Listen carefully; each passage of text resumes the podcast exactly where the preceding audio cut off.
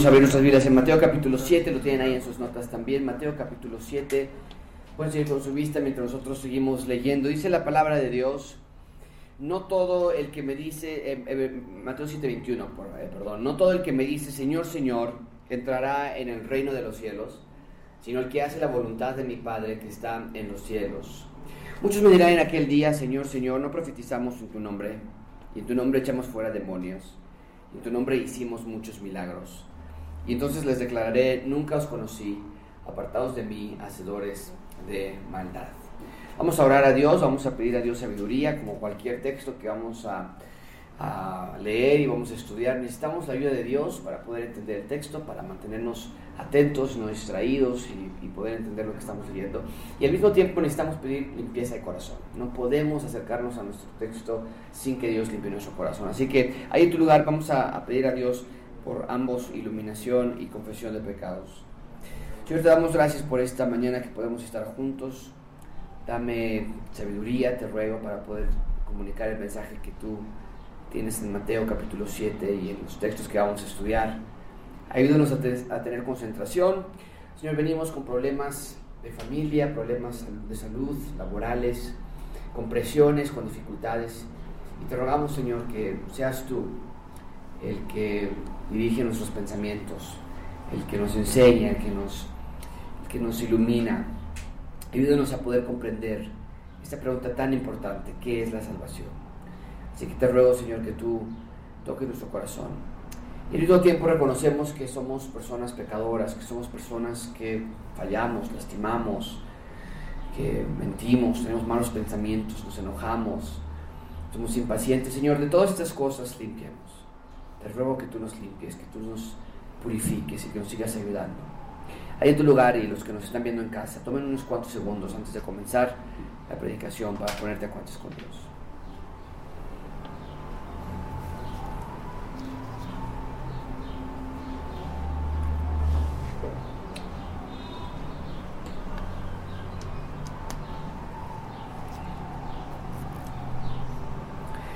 Señor, te damos gracias por esta mañana, te damos gracias por tu amor, por tu cuidado en nuestras vidas. Ayúdanos, Señor, a entender esta pregunta tan importante, ¿qué es la salvación? ¿De qué se trata ser salvo? ¿Cómo podemos saber que somos salvos? Ayúdanos, Padre. Te lo ponemos en el nombre de tu Jesucristo. Amén. El año es 1945, la fecha exacta es el 2 de septiembre de 1945. En el mundo entero había solamente una noticia en mente, el fin de la guerra. Por cuatro largos años el mundo había sido testigo de lo peor del ser humano. El imperio germano había querido renacer de la mano de Adolfo Hitler, un hombre que era depravado, un ferviente servidor de Satanás, pero no estuvo solo, Hitler no actuó de manera exclusiva, sino que hubo otras naciones que lo acompañaron en su maldad, particularmente el imperio japonés también se sumó a la causa alemana, los japoneses buscaban el control del Pacífico, que hasta ese momento había estado bajo el control de eh, los Estados Unidos y como ya sabemos bombardearon Pearl Harbor, causaron cientos de muertes, dieron baja a cientos de buques de guerra para neutralizar el poderío de Estados Unidos en esa zona y que realmente lo logró. Pero el 2 de septiembre de 1945 todo llegó a su fin. Japón se había rendido después de recibir dos bombas nucleares y enviaron una delegación, los japoneses, una delegación de altos oficiales para firmar su rendición. Pero como una muestra de su poderío y en un sentido, en un sentido muy real para humillar a su contrincante, Estados Unidos forzó a la delegación japonesa a abordar el USS Missouri para firmar la, para firmar la rendición de Japón ante las fuerzas aliadas.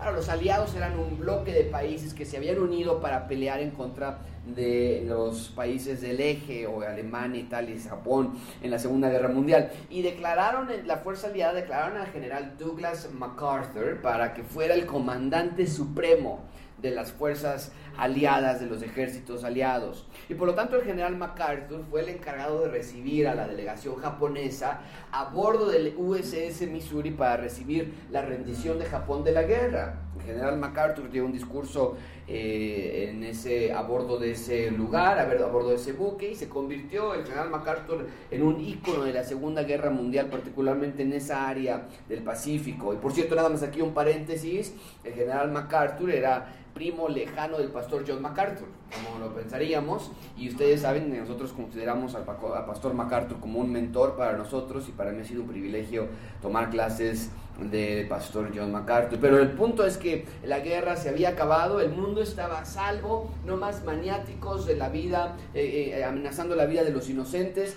Habían sido cuatro años de dolor, de muerte, el mundo estaba cansado, estaba agobiado, estaba temeroso, pero el día que la paz llegó al mundo, el día que cesaron las balas y los ataques y los bombardeos, el mundo estuvo a salvo una vez más. El mundo estuvo a salvo de guerra, a salvo de muerte a salvo de dolor. En un sentido similar, aunque, en ese, aunque ese día fue un día histórico para el mundo, la pregunta que vamos a examinar hoy es aún más importante y relevante que ese evento. La pregunta que tenemos delante de nosotros no habla de una clase de salvación que es temporal y que es pasajera y que es humana. La salvación que tenemos frente a nosotros es una salvación eterna, permanente y de Dios.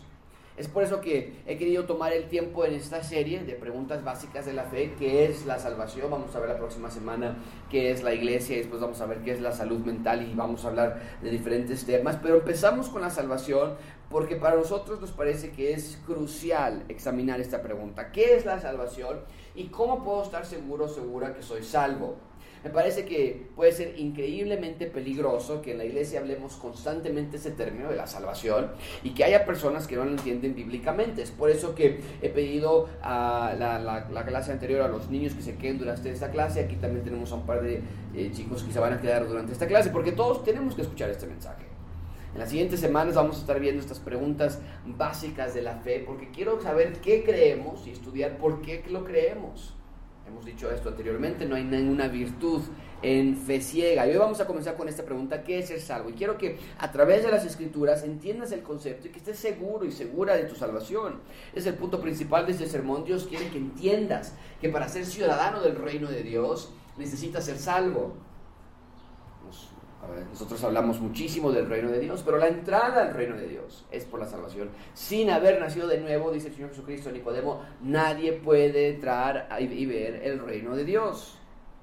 Y de nuevo, tal vez hayas escuchado tanto acerca de la salvación, que es un término que estás acostumbrado a escuchar, aun cuando no lo entiendes, o tal vez piensas que eres salvo o salva, pero no estás seguro. Bueno, pues con la ayuda del Espíritu Santo vamos a buscar claridad en las escrituras y que Dios oro para que Dios sobre tu corazón, porque no hay nada más importante que la salvación. Hoy vamos a manejar el sermón en dos secciones, preguntas frecuentes y puntos para reflexionar preguntas frecuentes de la salvación, esto es, y preguntas para reflexionar. Porque como pastor, para mí la predicación del Evangelio que ofrece salvación en Cristo es mi más preciado llamado y quiero ser responsable con mi vocación. Así que estudiemos esta, esta sermón y estos estas, eh, textos que vamos a estudiar acerca de la salvación. En primer lugar, preguntas frecuentes de la salvación. Algunas preguntas frecuentes. Número uno, o letra A, no tienen sus notas.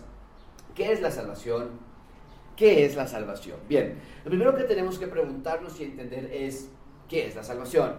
Mucha atención con esto, amigos y chicos que están ahí atrás, escuchen esto, es muy importante. No, eh, para los niños no tienen que escribir todo lo que están viendo en las pantallas, eh, simplemente tal algunas palabras ahí que ustedes puedan recordar del sermón. Si tratan de escribir todo, van a tardar mucho tiempo, pero vean esto, lo pongo de, de esta manera. ¿Qué es la salvación?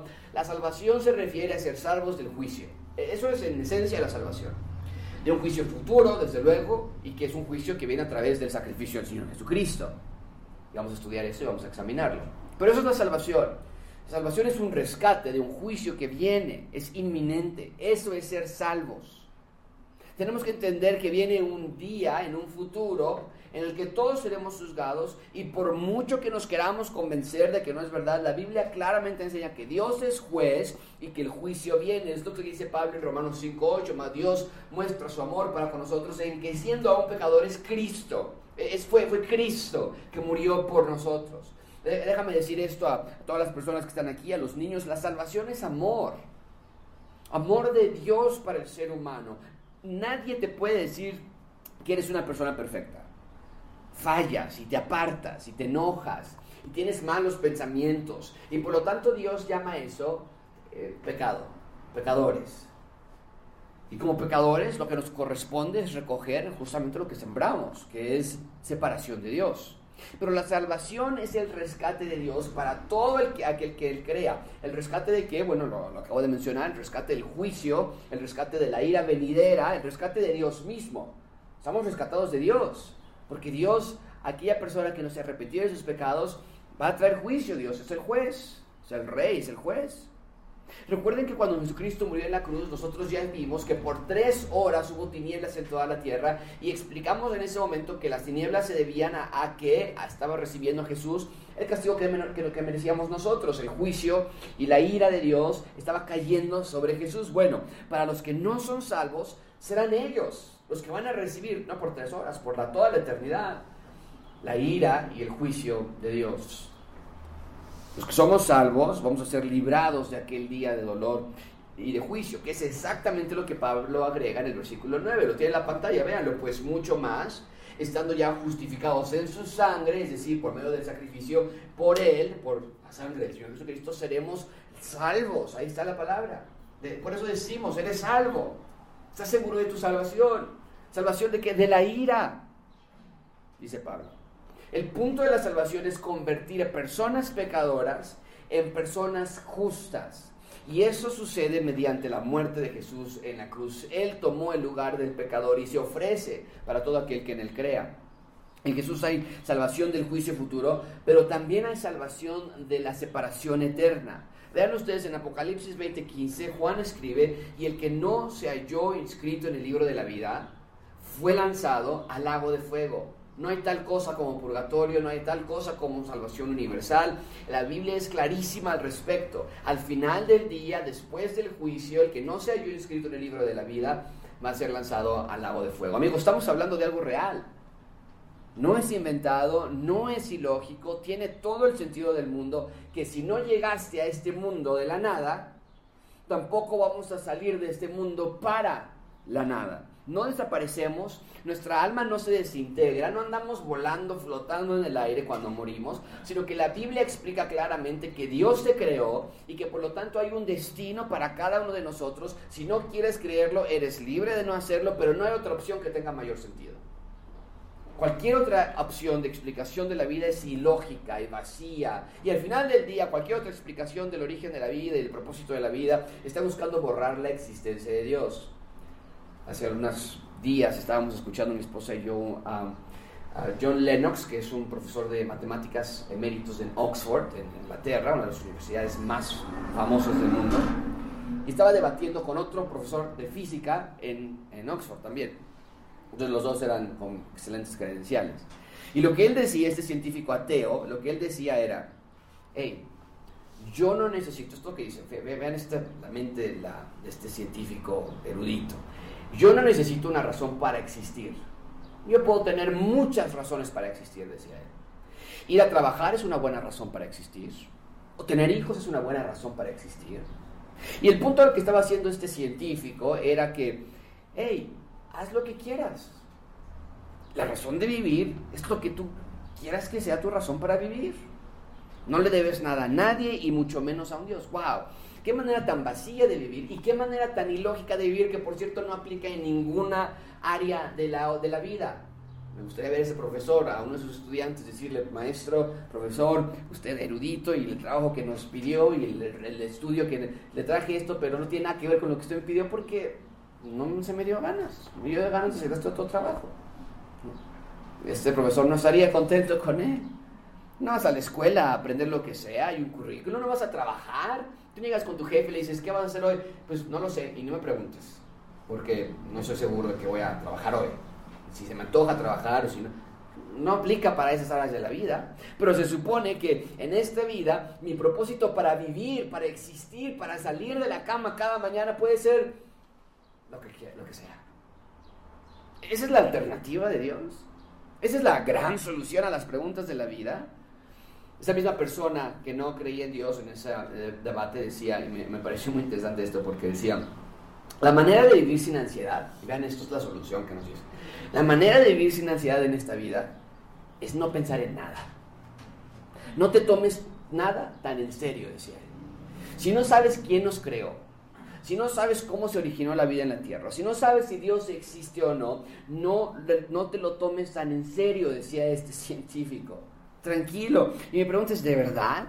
¿E-, ¿Esa es la solución inteligente que se puede inventar? Si no sabemos quién nos trajo aquí, pues ya, olvídalo, no pasa nada. ¿Para qué? ¿Para qué quieres saber quién nos trajo aquí? ¿Para qué quieres saber para qué pasa después de la muerte? No, amigos, el corazón del ser humano está manchado y nuestra tendencia es huir de Dios, no acudir a Él. Por eso necesitamos salvación. Y la salvación entonces, dijimos, es el amor de Dios para rescatarnos del juicio futuro, de la ira venidera. Niños, véanlo así, jóvenes, adultos, entiendan esto. Todos necesitamos salvación. Y el amor de Cristo es tal que vino a dar su vida por ti. E, eso es la salvación, el rescate de Dios por ti, porque te ama. La salvación es el rey rescatando a sus ciudadanos. No tenía que haber sido así, pero por amor a su nombre nos rescató. Ahora esto nos lleva a la siguiente pregunta. Bueno, si ya entendemos qué es ser salvo o qué es la salvación, ahora la pregunta es, bueno, sí, pero ¿cómo yo puedo estar seguro que soy salvo? Y la mayoría de las ocasiones en las que yo hablo con alguna persona y les pregunto, ¿tú eres salvo? ¿Tú eres salva? Generalmente la respuesta es parecida a alguna versión de estas. Creo que sí, pero me falta un poco todavía. O, no, no, no, no, no, no soy salvo. ¿Por qué? Pues porque todavía me enojo, todavía grito, todavía hay muchas cosas en mi vida que, están, que no han cambiado.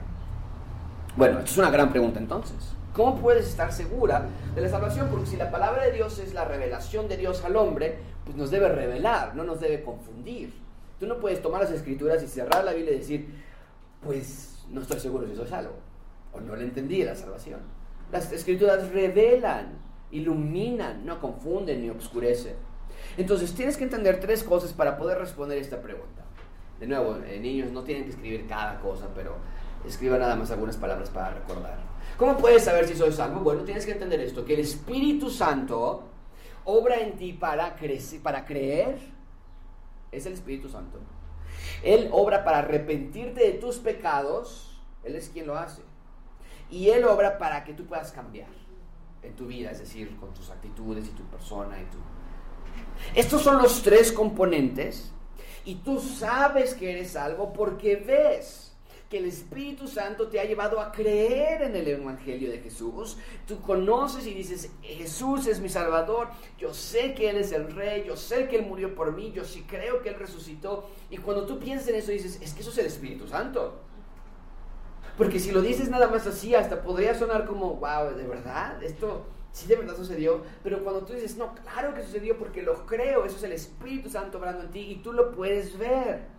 No nada más eso, sino que tú ves que te ha llevado a arrepentirte de tus pecados y ves que está obrando en ti y ves cambios en tu vida. Así es como sabes que eres salvo. Noten, noten lo que dije.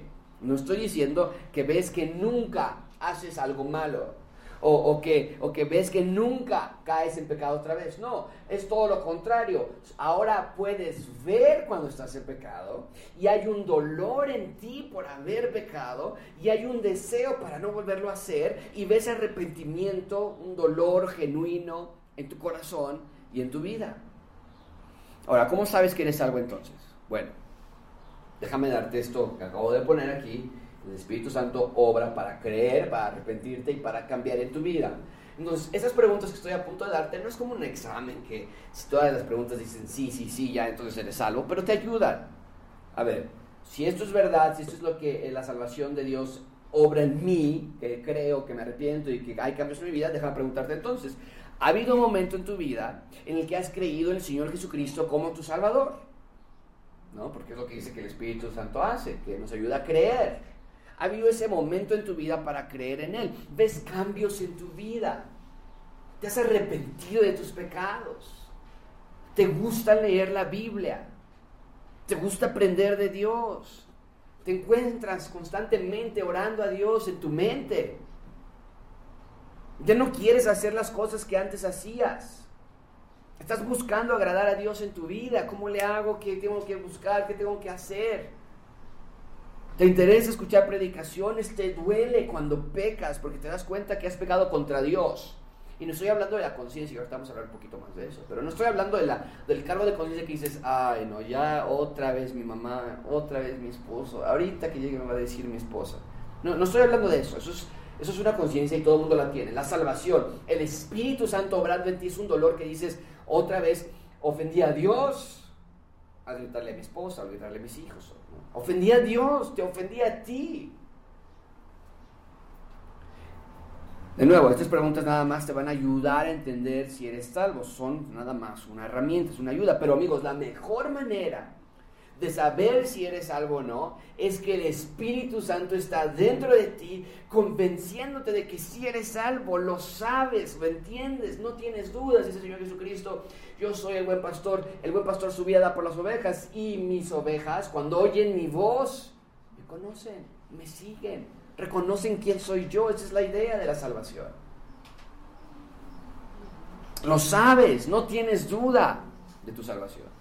Y de nuevo, no estoy hablando de emoción, no estoy hablando de un sentimiento, pero tú sabes, cuando oras, cuando lees tu Biblia, cuando escuchas predicaciones, tú sabes, yo soy salvo, por la gracia de Jesucristo, desde luego. Quieres cambiar más y más, y quieres aprender más de Dios, y quieres escuchar más de Él y acercarte más a Él. Te das cuenta que no siempre lo haces, desde luego, y que te caes más seguido de lo que deberías caerte, desafortunadamente. Pero ves la obra del Espíritu Santo en tu vida, ves fruto en tu vida. Y te pregunto entonces, ¿ha habido un momento en tu vida en el que le has pedido a Dios perdón y continúas en ese cambio personal, individual, lento, despacio, desde luego, pero está allí cambiando tu corazón? Pero cuando no hay nada, cuando no ves nada en tu vida, no ves que crees, tal vez tú dices, no, pues sí, lo de la cruz y que el Señor Jesucristo murió y que las tinieblas y todo, pero no hay nada en mi corazón que me cause alguna intención de, de mamarlo, de crecer en él. O sea, escucho las historias que Josué nos dice y, y, las explicaciones y las entiendo en un sentido racional, pero aquí adentro yo no siento nada. Si no ves fruto en tu vida, si ves que no te arrepientes genuinamente, no piensas en orar y se te va la semana y meses y ni te das cuenta de cuánto tiempo llevas sin leer la Biblia. No te llama la atención y Dios te parece lejano y distante, entonces probablemente no seas algo. Pero independientemente en cuál espectro estés, haz la instrucción a Pablo en 2 Corintios 5 que nos dice, examínense a ustedes mismos. Examínense si estás en la fe. Pruébense a vosotros mismos. La idea es esta. Para los jóvenes que han tenido algún examen de admisión, ese es el punto. Examinen si son aptos y capaces de entrar a la UNAM o al Poli o a alguna otra universidad. Haces un examen de admisión y estudias a ver qué tanto sé de geografía, a ver qué tanto sé de matemáticas, a ver qué tanto sé de español. No, me falta mucho, tengo que aprender más para poder ser apto a entrar a la X o Z universidad. Y lo que está diciendo Pablo es examínense ustedes mismos, vean qué hay en su corazón. Es la instrucción de Pablo, prueba tu corazón, examina tu vida, ve de qué se trata tu vida, de qué se tratan tus pensamientos. Si los pusieras todos en una, en una hoja al final del día, ¿cuál es la suma de todo lo que piensas? ¿Cuál es la suma de todo lo que haces? ¿Cuál es la suma de todo lo que ves? E-, esa es la idea de Pablo. Y ve si estás en la fe. Para saber si eres salvo, no se trata de contestar un examen, de que si contestas todas las respuestas correctamente, entonces eres salvo o salva. Se trata de que te examines y que tú mismo te des cuenta de que se trata tu vida, de que si crees o no crees, de que si te has arrepentido genuinamente o no, de que si ves fruto en tu vida o no lo ves. Así que no tardes más, amigo. Amiga, hazlo en este mismo momento. Porque si el Espíritu Santo está obrando en ti y tú dices, wow, yo creo que no soy salvo.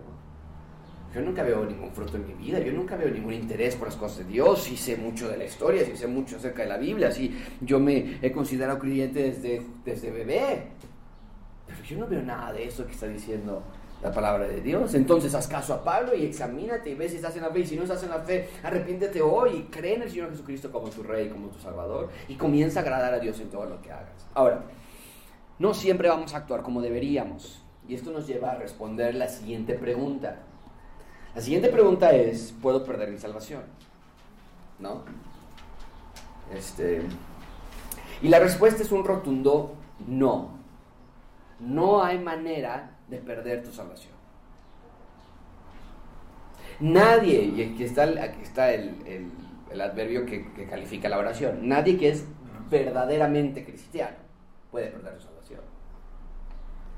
Hay casos, y los Estados Unidos es muy popular en los últimos meses o años tal vez, de los que están deconstruyendo, le llaman así. Estamos deconstruyendo nuestra fe. Pastores, escritores por igual, que renuncian a la fe. Dicen, yo ya no soy un cristiano, yo ya no soy un creyente. Pero esas personas entonces, nos damos cuenta, nunca fueron salvas realmente. Porque la marca del creyente es precisamente que no puede perder su salvación. Salieron de nosotros para darnos cuenta que no eran de nosotros, dice el apóstol Juan. Esto no es nuevo, eso es la deconstrucción y que ya era creyente, creyente, pero ya no lo soy. Uno de los más famosos que sucedió fue el hijo de John Piper. No nada más renunció a la fe, y vamos a ver que no es posible renunciar a la fe, pero la ataca vilmente a todos los que creen. Entonces, ¿cuál es la marca del creyente? Pablo lo dice así. Hay un grupo de personas a los que Dios predestina, a los que Dios llama, a los que Dios justifica y a los que Dios glorifica. Y ese grupo de personas no pueden perder su salvación. Todos los que estén fuera de ese grupo de personas podrán imaginarse que son salvos, podrán escribir libros de Dios, podrán decir, y como dice, ahorita lo vamos a estudiar en Mateo, podrán decir, Señor, Señor, en tu nombre hicimos esto y aquello, pero no fueron salvos. Porque los que son salvos son un grupo de personas a los que Dios ha protegido y salvado de la ira venidera. Y por lo tanto, pregunta Pablo, está en la pantalla, ¿qué diremos a esto? Si Dios es por nosotros, ¿quién contra nosotros?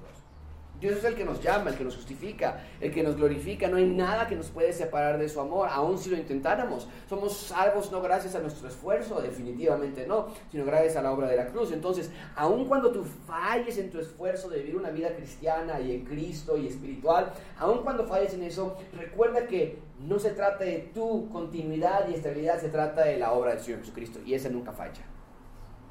¿Habrá momentos de dudas? Claro ¿Habrá momentos de confusión? Inclusive, ¿habrá momentos en que te apartes del camino? Claro que sí.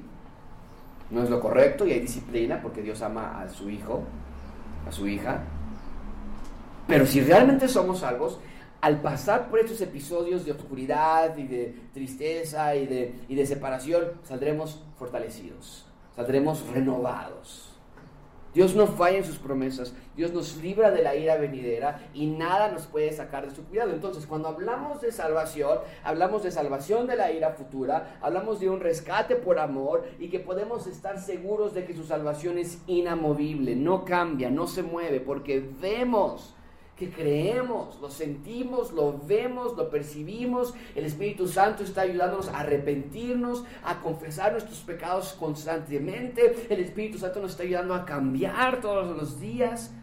Pero cuando no pasa nada de eso, es momento de pedir a Dios que te salve. Entonces, vamos a poner todo junto. Eh, hablamos mucho acerca de esto. Eh, a mí me toca escribir constantemente para Coalición por el Evangelio y hablamos mucho acerca del Evangelio. ¿Qué es el Evangelio entonces? Podemos hablar mucho del Evangelio, pero no saber qué es. Lo puse de esta manera y creo que lo puede resumir bien. El Evangelio es el mensaje de que el rey ha dado su vida por sus ciudadanos. Y que todo el que se arrepiente y crea puede ser perdonado y librado del juicio eterno. Eso es el Evangelio. El Evangelio es el vehículo que transporta las buenas noticias. El Evangelio es el, portavoz de, lo que, de quién es Jesús y lo que hizo por nosotros. Cuando decimos has creído en el Evangelio, estamos hablando de eso. Has creído que el Rey dio su vida por ti, que el vino se hizo carne y que, y que tú necesitabas su perdón porque no había manera en que fueses salvo de otra manera, de otra forma. E, eso es el Evangelio. Estábamos perdidos y Él nos encontró. El Evangelio nos dice que Él rescata, que Él ama, que Él perdona, que Él es el único que nos puede dar dirección. El Evangelio nos dice que aunque éramos pecadores, Cristo murió por nosotros. El Evangelio nos dice que Él nos da vida y da vida a todo el que cree. Efesios 2.1 lo tiene en la pantalla, dice que Él les dio vida a ustedes cuando estaban que enfermos, es lo que dice el texto, cuando estaban medio somnolientos, medio confundidos. No, todas las personas nacemos muertos. Esto es increíble. Todas las personas nacen muertos en delitos y pecados, en la ira de Dios. Todos nacemos automáticamente en el reino de las tinieblas.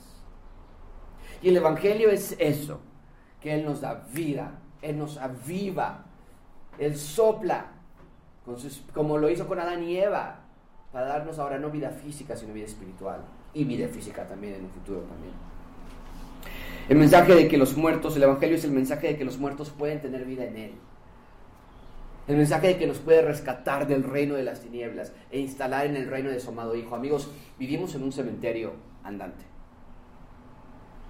Y, en la iglesia, en, una iglesia del tamaño de nosotros, de nuestra iglesia, de 200, 250 personas, definitivamente hay personas que no son salvas. Y que lo creen.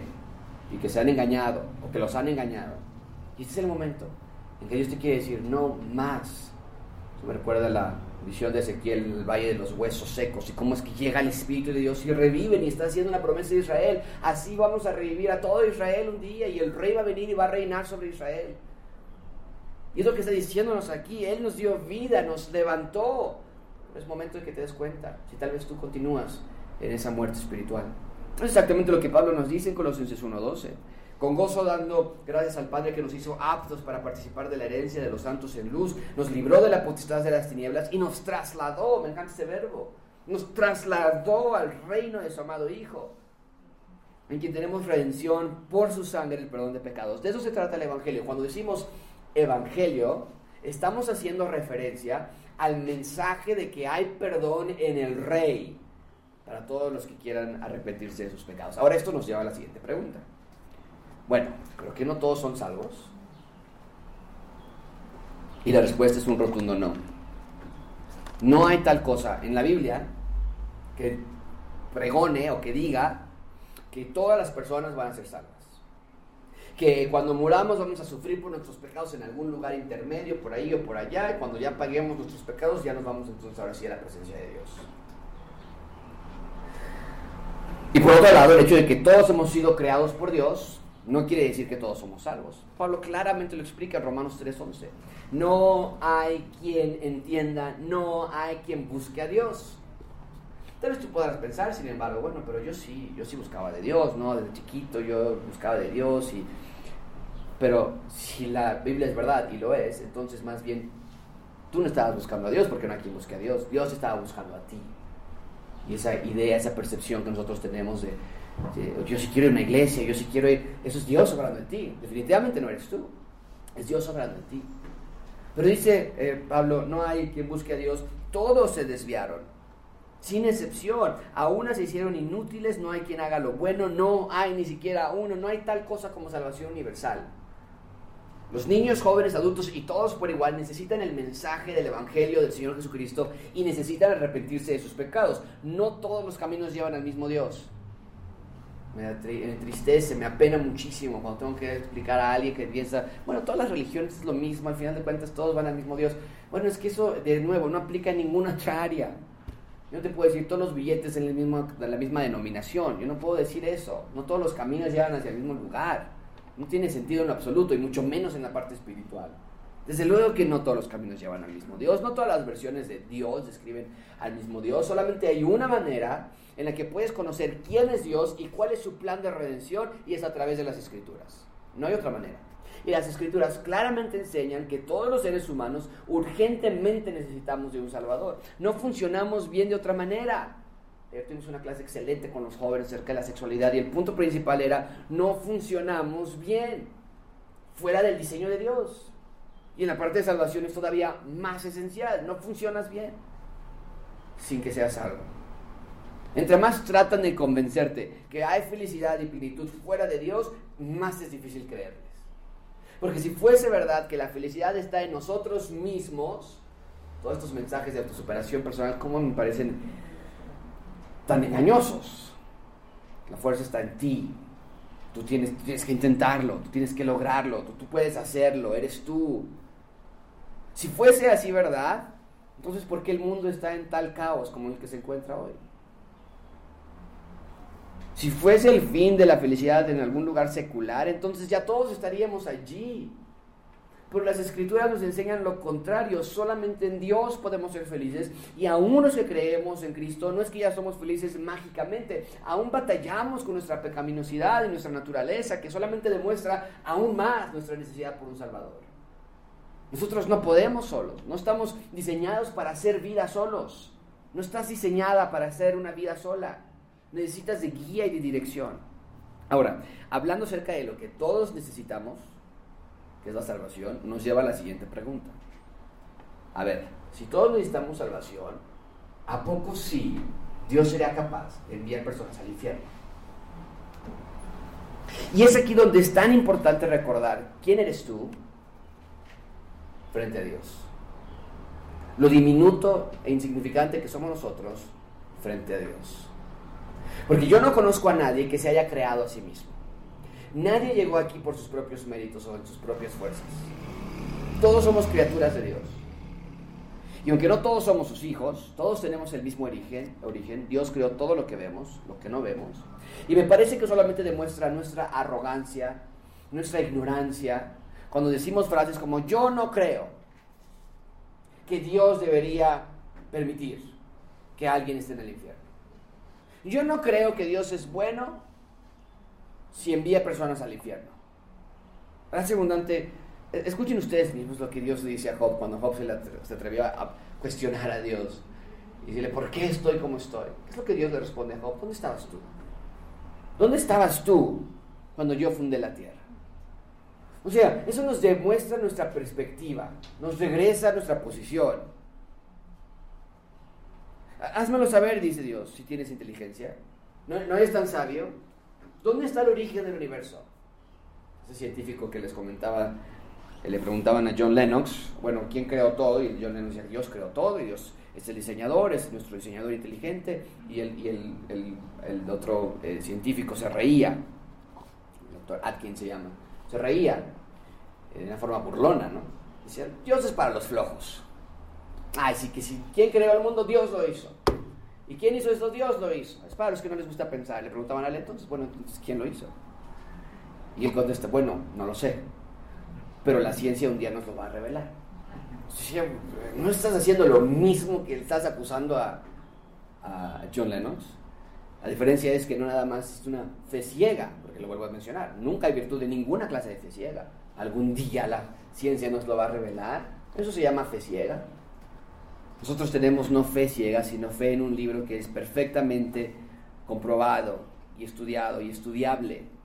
Dice Pablo, dice eh, Dios a Job, perdón, ¿dónde estabas tú si tienes inteligencia? ¿Quién ordenó sus medidas de la tierra? ¿Quién extendió sobre ella el cordel para que estuviera perfecto balance?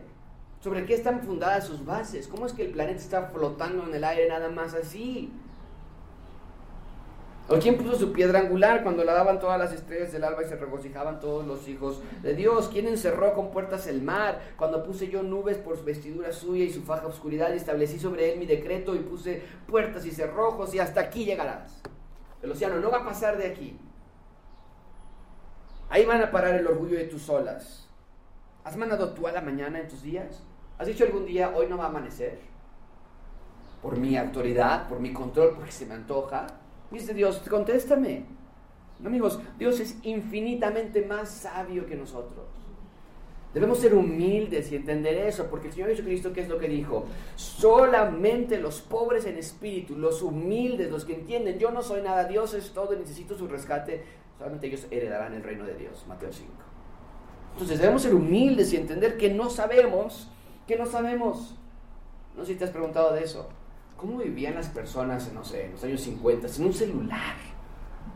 Pues vivían bien, porque no sabían que había un celular, no sabían de lo que estaban perdiendo.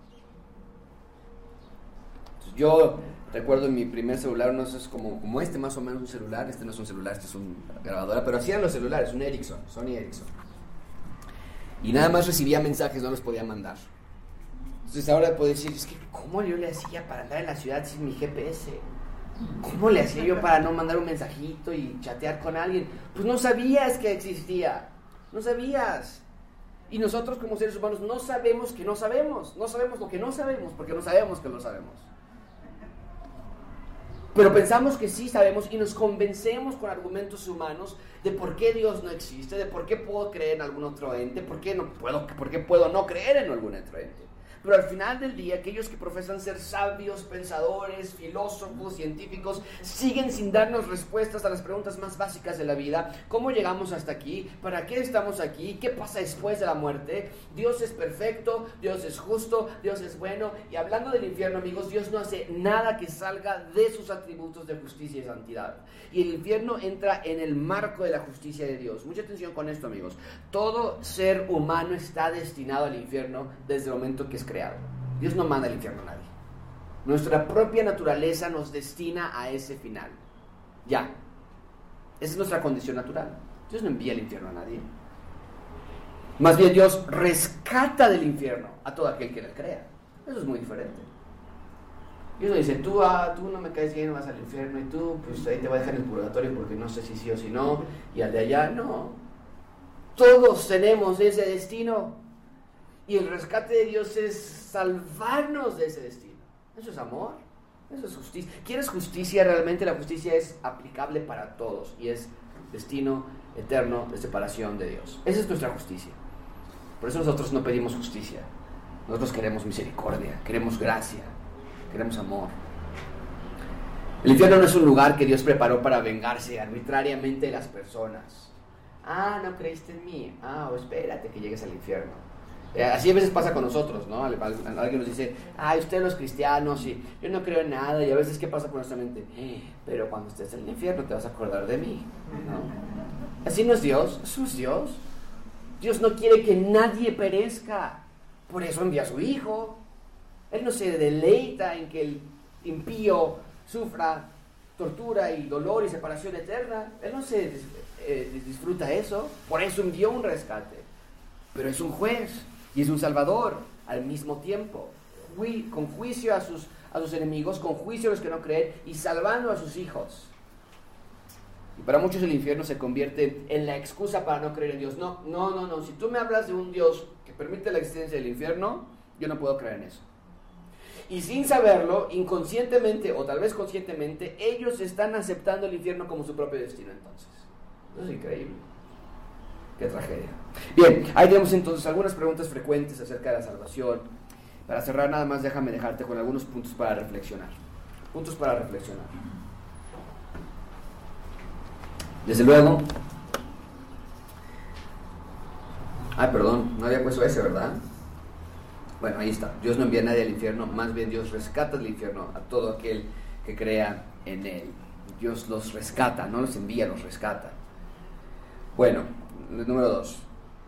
Y bueno, y desde luego que Dios, en su juicio, al que no se fue rescatado y que no quiso rescate, claro que Él como juez, dice Apocalipsis, lo leímos ya, eh, el que no se haya inscrito en el libro de la vida, van a ser lanzados al agua de fuego.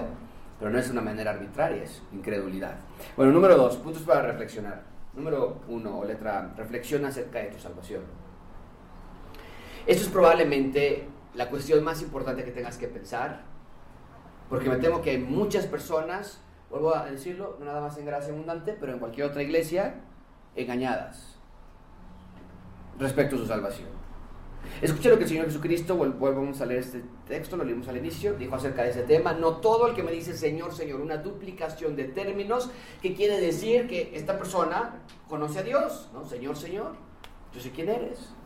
Yo escribí libros de teología, yo fui al seminario, yo todo toda mi vida fui a gracia abundante, no, yo participé en la cuna, daba clases a los niños, ajá, Señor, Señor, eh, no todo el que me dice Señor, Señor entrará en el reino, sino el que hace la voluntad de mi Padre que está en los cielos. Ahora, aquí es una pregunta muy importante, bueno, ¿cuál voluntad? Porque se supone que entonces esto es grandísimo. Mi entrada a los reinos, al reino, está en función de si hago la voluntad. ¿Cuál es la voluntad de mi Padre? Pues predicó el Señor Jesucristo en su primerísima predicación, ¿no es cierto? El reino de Dios es cercado, arrepentíos, creed en el Evangelio. Esa es la voluntad de Dios, que todos se arrepientan, que nadie perezca. No está hablando ahí de el que se porta bien, el que nunca piensa mal, el que nunca cae, el que nunca peca, que ese va a entrar. No, no, no. La voluntad de Dios es que todos los pecadores, porque todos somos pecadores, se arrepientan. Por eso dice, no los que hagan en sus propias fuerzas van a entrar al reino de Dios, sino los que se arrepientan porque no pueden hacer en sus propias fuerzas van a entrar al reino de Dios.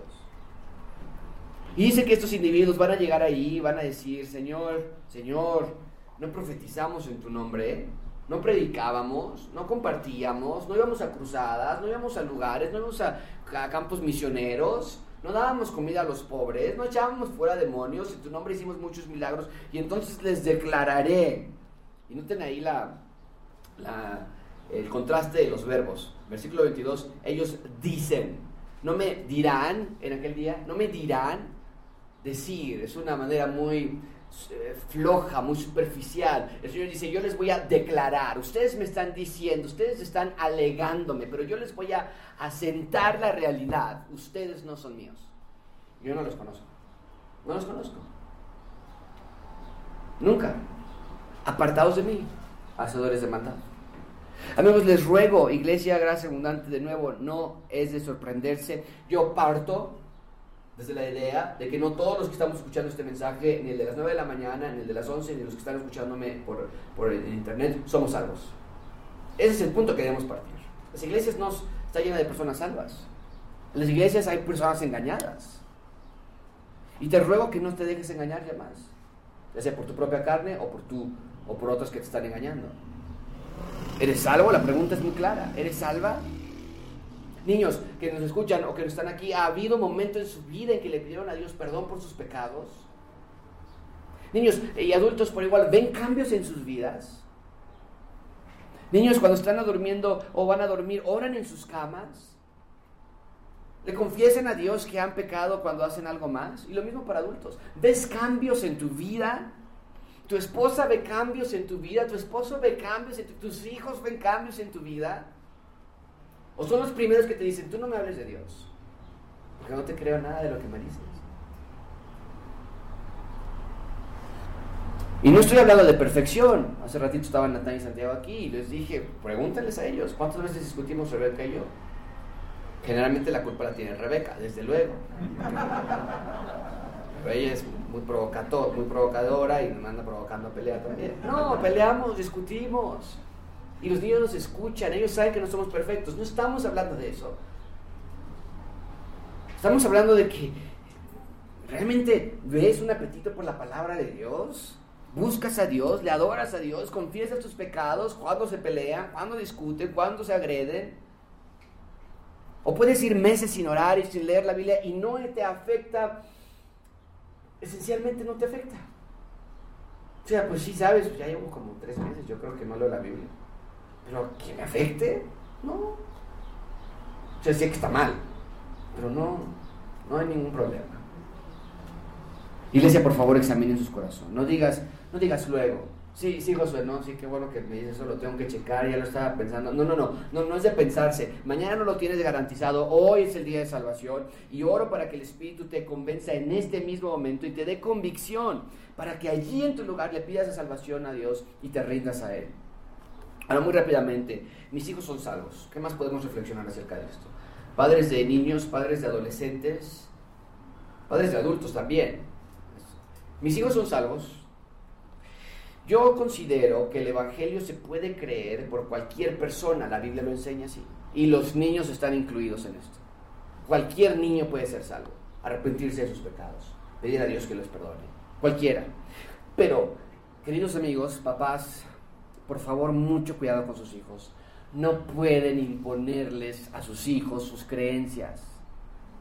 No les digas, ustedes ya son salvos, ¿eh? Ya son salvos, ya le pidieron a Dios perdón. En Estados Unidos es muy común y también en México, siempre le andamos echando a los pobres americanos, pero también aquí les somos iguales. Eh, en Facebook, en Instagram, pueden ahí a su hija de un año con seis meses que no puede ni hablar bien, pero ya se pueden ahí su selfie. Gracias a Dios porque ya es mi hija ya es salva. Hashtag blessed, ¿no? Lo que sea. Es lo peor que puedes hacer. No les digas que ya son cristianos, nada más porque te acompañan a la iglesia. Eh, no se trata de ver qué religión somos. A ver, tu mamá es cristiano, hijos cristianos, ok, todos estamos en la misma parte, somos cristianos todos, ok. No, yo soy cristiano. Espero que tú seas cristiano también. Pero yo, esa es mi convicción. No te voy a imponer a, mi hijo no le voy a imponer porque lo voy a engañar, es lo que va a pasar, va a terminar siendo engañado. Pues yo soy cristiano, no entiende nada, no sabe por qué, sus papás lo enseñaron, no le dijeron, yo soy cristiano yo y Cristo murió por mí, ya, y ya. Y lo peor que puedes hacer, nada más es decirles ya eres cristiano y se acabó, lo peor es dejarles de explicarles el Evangelio todos los días. Tu labor es abrir tu Biblia durante la semana, hacer iglesia en casa, no importa si ya se saben las historias bíblicas o si ya conocen muchos términos, las personas no se hacen salvas por saber la Biblia, las personas se hacen salvas por arrepentimiento de pecados en el Espíritu Santo. Así que tómalo en serio. No se trata de dudar de tus hijos. Si viene tu hijo de 5 años y te dice, papá, yo ya creo en... Ay, no, no es cierto, tú no crees, vaya, vaya a su cuarto. No, no se trata de eso. Pero desgraciadamente entendemos que un niño tú le puedes decir lo que sea y te lo cree. Y te puede decir lo que quiera también de vueltas. A ver, hijo, ¿te quieres ir al infierno? ¿Verdad que no? No, papá. ¿Verdad que mejor si Cristo? Sí, sí, Cristo. Eso, gracias a Dios. No. Tú no eres el Espíritu Santo. Tu labor no es la de salvar a tus hijos, sino la de presentarles el Evangelio. Y me temo que mucho del problema es nuestra flojera de no querer presentarles el Evangelio y más bien nos presionamos. No, tu labor es presentarles a Cristo, presentarles a Dios revelado en las Escrituras. Ora por la salvación de tus hijos todos los días. Pide a Dios que te dé la gracia a ti para presentarles el Evangelio con tu vida y también con tu boca. Y pide a Dios que les abra los ojos para que lo entiendan. Pide a Dios que los guarde del mal, a tus adolescentes, a tus pequeños o a tus hijos adultos, que los guarde del engaño, de la herejía, de la incredulidad. Y luego descansa hey, si, estás haciendo tu tarea de presentar el Evangelio a tus hijos, adolescentes, pequeños o adultos, lo que sea, descansen que Dios hará lo que tenga que hacer en el momento preciso. Tú no eres el Espíritu Santo, tú no los puedes convertir, tú no les puedes abrir los ojos. Si estás haciendo lo que a ti te corresponde, ahora te toca descansar en la soberanía de Dios y confiar. Amigos, mucha atención con esto. Tus hijos van a ser salvos de la misma manera que tú fuiste salvo y salva llegó el pastor contigo o alguna persona de la iglesia y te, oye, eh, ya, ya eres salvado, ¿verdad que, a ver, ven, ven, ¿verdad que ya no te quieres ir al infierno, verdad? No, fue a través de tiempo, a través de eventos, a través de invitaciones y conociste al Señor. ¿Cómo van a ser tus hijos salvos? De la misma manera, de la misma manera. Si es la voluntad de Dios, en el tiempo, momento y circunstancia determinada, tus hijos van a ser salvos cuando Dios lo disponga. Así que podemos descansar en su poder y saber que Dios los ama mucho más de lo que nosotros jamás podremos amarlos. Viene una reflexión más y terminamos con esto. ¿Qué pasa cuando no me siento salvo? ¿Qué pasa cuando no me siento salva? Escuchamos esto muy seguido. Oye José, pero ¿qué pasa si no siento nada? ¿Qué pasa si cuando leo pero no entiendo? ¿Qué pasa cuando no me gusta orar? O sea, y, y se me olvida. ¿Y qué pasa cuando no confieso mis pecados? ¿Qué pasa cuando disfruto más la vida del mundo que lo que Dios quiere para mí? Bueno, dos, pensamientos. Uno, de nuevo, si esa es la constante en tu vida, desobediencia, rebeldía, pecado, entonces probablemente te estás engañando. Pues claro que no vas a sentir nada, obviamente. Confiesa tus pecados. ¿Qué se puede hacer al respecto? Confiesa tus pecados. Cree en el Evangelio. Date cuenta que tal vez sí eres una persona moral, tal vez eres una persona que le gusta hacer lo bueno y portarse bien y no lastimar a nadie, pero eso no te hace salvo, ni a ti ni a nadie. Si no tienes un fruto espiritual en tu vida, entonces puede que no seas salvo, salva. Pero mi segunda recomendación es esta, mucha atención. Cuidado en pensar que no te sientes salvo o que no te sientes salva, porque la salvación no depende de cómo te sientas. Considera si en tu vida estás batallando con tu carne, con las tentaciones de este mundo, con los pecados con los que antes estabas bien entremetido, considera. Ve si hay una guerra campal en tu cuerpo, en tu mente, en tu corazón el espíritu, nos dice Gálatas, se opone a los deseos de la carne y los deseos de la carne se oponen al del espíritu y tú estás en medio y tú ves esa guerra que quieres hacer lo que el espíritu quiere que tú hagas, pero tu carne te jala y a veces caes y a veces logras victoria y estás en esa guerra, es una batalla campal que te frustra, te cansa. Sabes que Dios quiere que, que, no caigas más. Sabes que Dios quiere que leas su palabra. Y tú también lo quieres, pero tu carne se opone. Y de nuevo, no estoy hablando de tu conciencia, estoy hablando de que percibes que Dios está obrando en ti. Si hay esa batalla, amigos, es un buen síntoma, es algo positivo. Volteas al pasado y te das cuenta que Dios sí te ha limpiado, te das cuenta que Dios sí te ha transformado, que te ha cambiado, ya no eres el mismo que hace un año, hace dos o hace cinco, ves que Dios está trabajando en tu vida y también ves cómo tú te opones a su obra, pero lo ves, eso es lo importante. Te gusta leer la Biblia, te gusta aprender de Dios y te gusta orar, pero la carne se opone.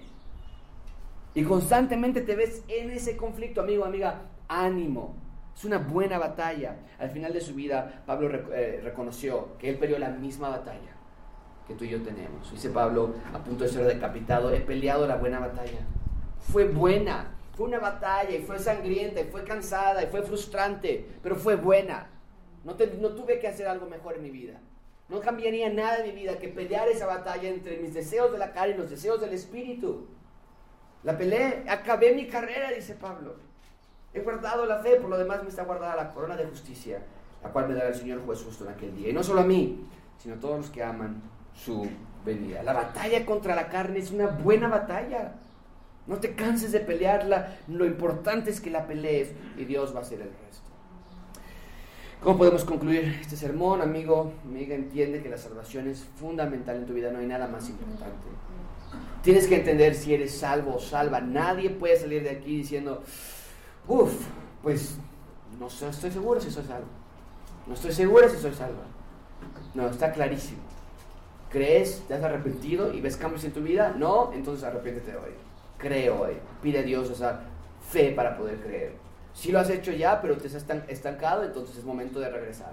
Es momento de confesar tus pecados y continuar adelante. Según el Señor Jesucristo, ¿cuál es el mandamiento más importante? ¿Alguien se acuerda? Amarás al Señor tu Dios con todo tu corazón y con toda tu alma y con toda tu mente. El Señor Jesucristo dice, este es el mandamiento más importante. ¿Hay alguien aquí presente que pueda decir, yo amo al Señor con todo mi corazón y con todas mis fuerzas y con toda mi mente? Entonces, si no hay nadie que pueda amar así, y ese es el mandamiento más importante, quiere decir que hemos roto el mandamiento más importante y nos hemos hecho infractores del resto de los mandamientos. Todos necesitamos de un perdón, amigos. Todos. Niños, ustedes son pecadores, la manera en que desobedecen a sus padres, la manera en la que buscan lo malo, las groserías que dicen o las malas cosas que te gusta hacer, burlarte de tu hermano o tu mamá o pelearte o querer todo para ti, decir, no, yo quiero que me lo compres, yo quiero que me lo des a mí, Dios eso lo llama pecado. Y niños, ustedes también pueden ser salvos, arrepiéntanse de sus pecados, pidan perdón a Dios y sigan al Rey por el resto de sus días.